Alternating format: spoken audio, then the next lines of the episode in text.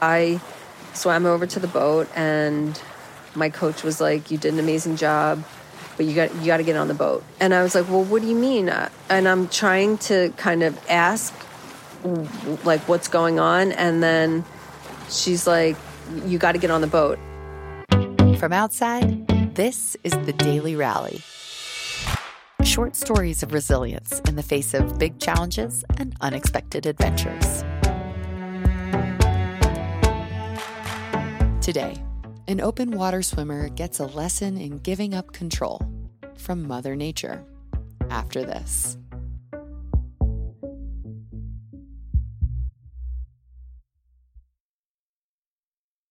My name is Lori King. I do not have any nicknames, but I have a mermaid name, which is Lorelei. I'm in Long Island, New York, and originally from Pennsylvania, and moved to New York once I met my husband, and you know, the rest is history. I am a mom first, and wife, and a public health researcher, and I swam Division One in college I had performance anxiety in college, and you know, people maybe if they have nerves, they overcome it and they really love like the thrill of, of the competition. That's not me.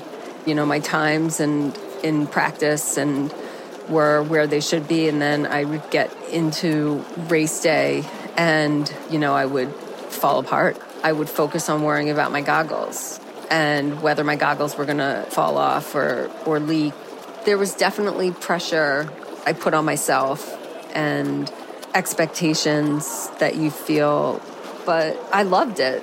I just didn't love the race part. I had taken time off after college. I really didn't want to look at the water again. I had gone as far as I could, and it took a lot out of me physically and emotionally. And I was okay. I was content. And then after about seven years, I just felt like I needed to get back in. I wanted to get back in. I was missing something that was a huge part of my life. So I started swimming at this YMCA in New York City, and then this group of swimmers would jump in with me. One of them happened to say to me, You should come swim open water with us. And I thought, uh, okay, I don't know what that means, but sure. And that's kind of how it started. So it took several years before I actually competed in my first open water event.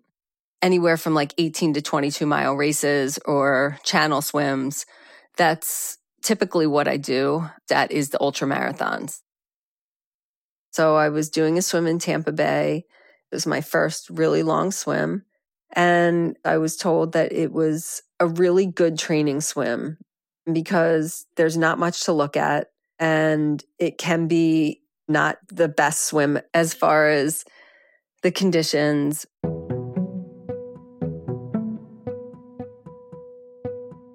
Thing that I can't stand is that whole beginning part where, you know, there's a ton of swimmers standing around and everybody looks like, you know, they could kick your ass. And there's a lot of training that goes into these events. There's a lot of sacrifice that my family deals with, and I don't want to let them down.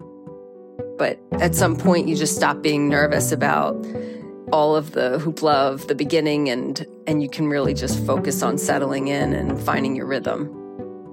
I like the longer stuff because it feels less of a competition and more about why I do it, which is seeing if I can finish the swim.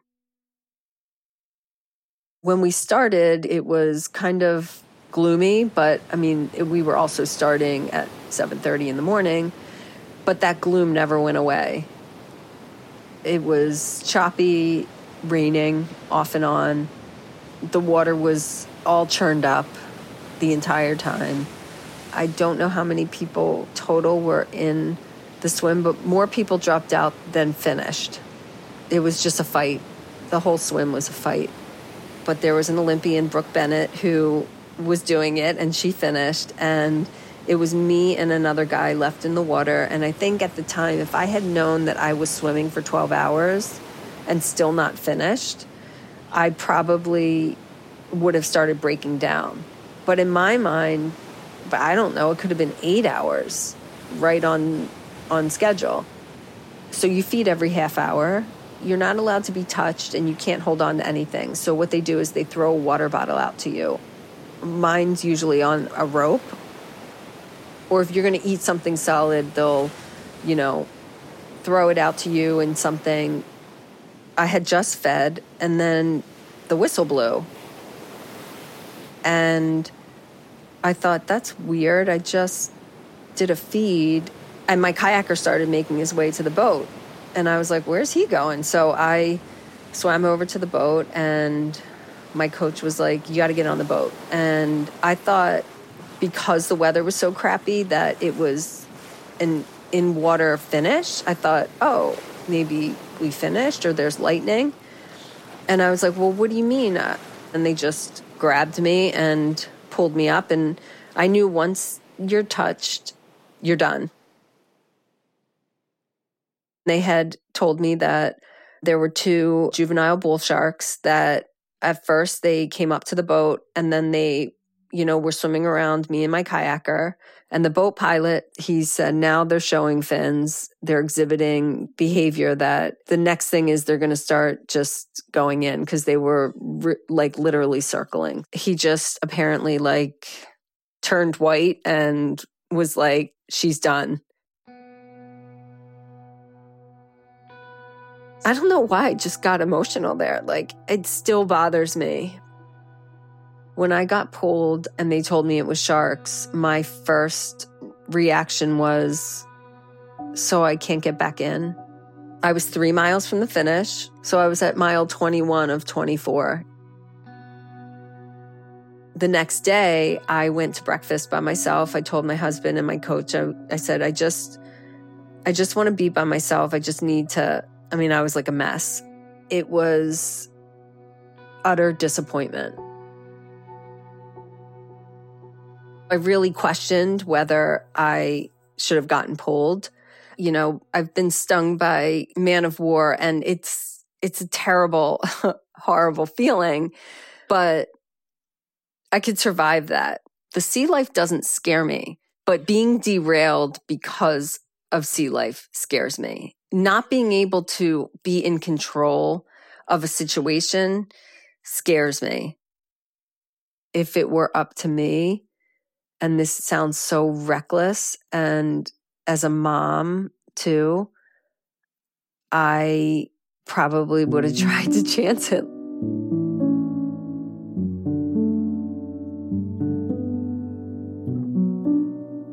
My friend shared with me a part of a poem by Rilke. It says, Let everything happen to you, beauty and terror. No feeling is final, just keep going.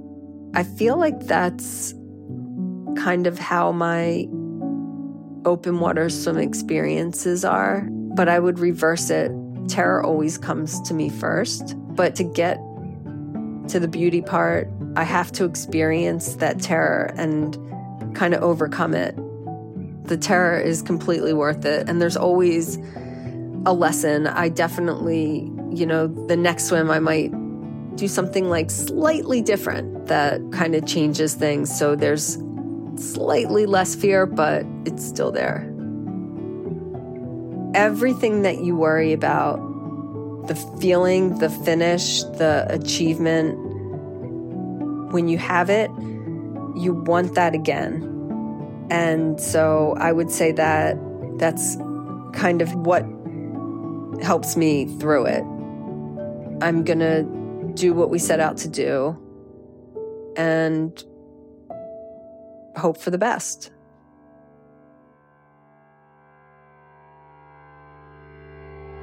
Lori King is an open water swimmer, a mother, a wife, and a public health researcher from New York. You can learn more about her at lorikingswimming.com. Lori is L O R I. This episode was produced by Sarah Vitak. We want to hear your stories. Please nominate the people in your life who found a way to rally. Go to outsideonline.com slash daily rally, where you can also see photos of many of our guests. The Daily Rally was created for Outside by me, Kat Jaffee, and House of Pod. The executive producer for Outside is Michael Roberts. Additional production and script editing by Marin Larson. Our audio editors are Kevin Seaman and Benny Beausoleil, and our music is composed by Louis Weeks. We appreciate our Outside Plus members who make this show possible. If you're not already a member, you can join us at outsideonline.com slash pod plus. Thank you for listening.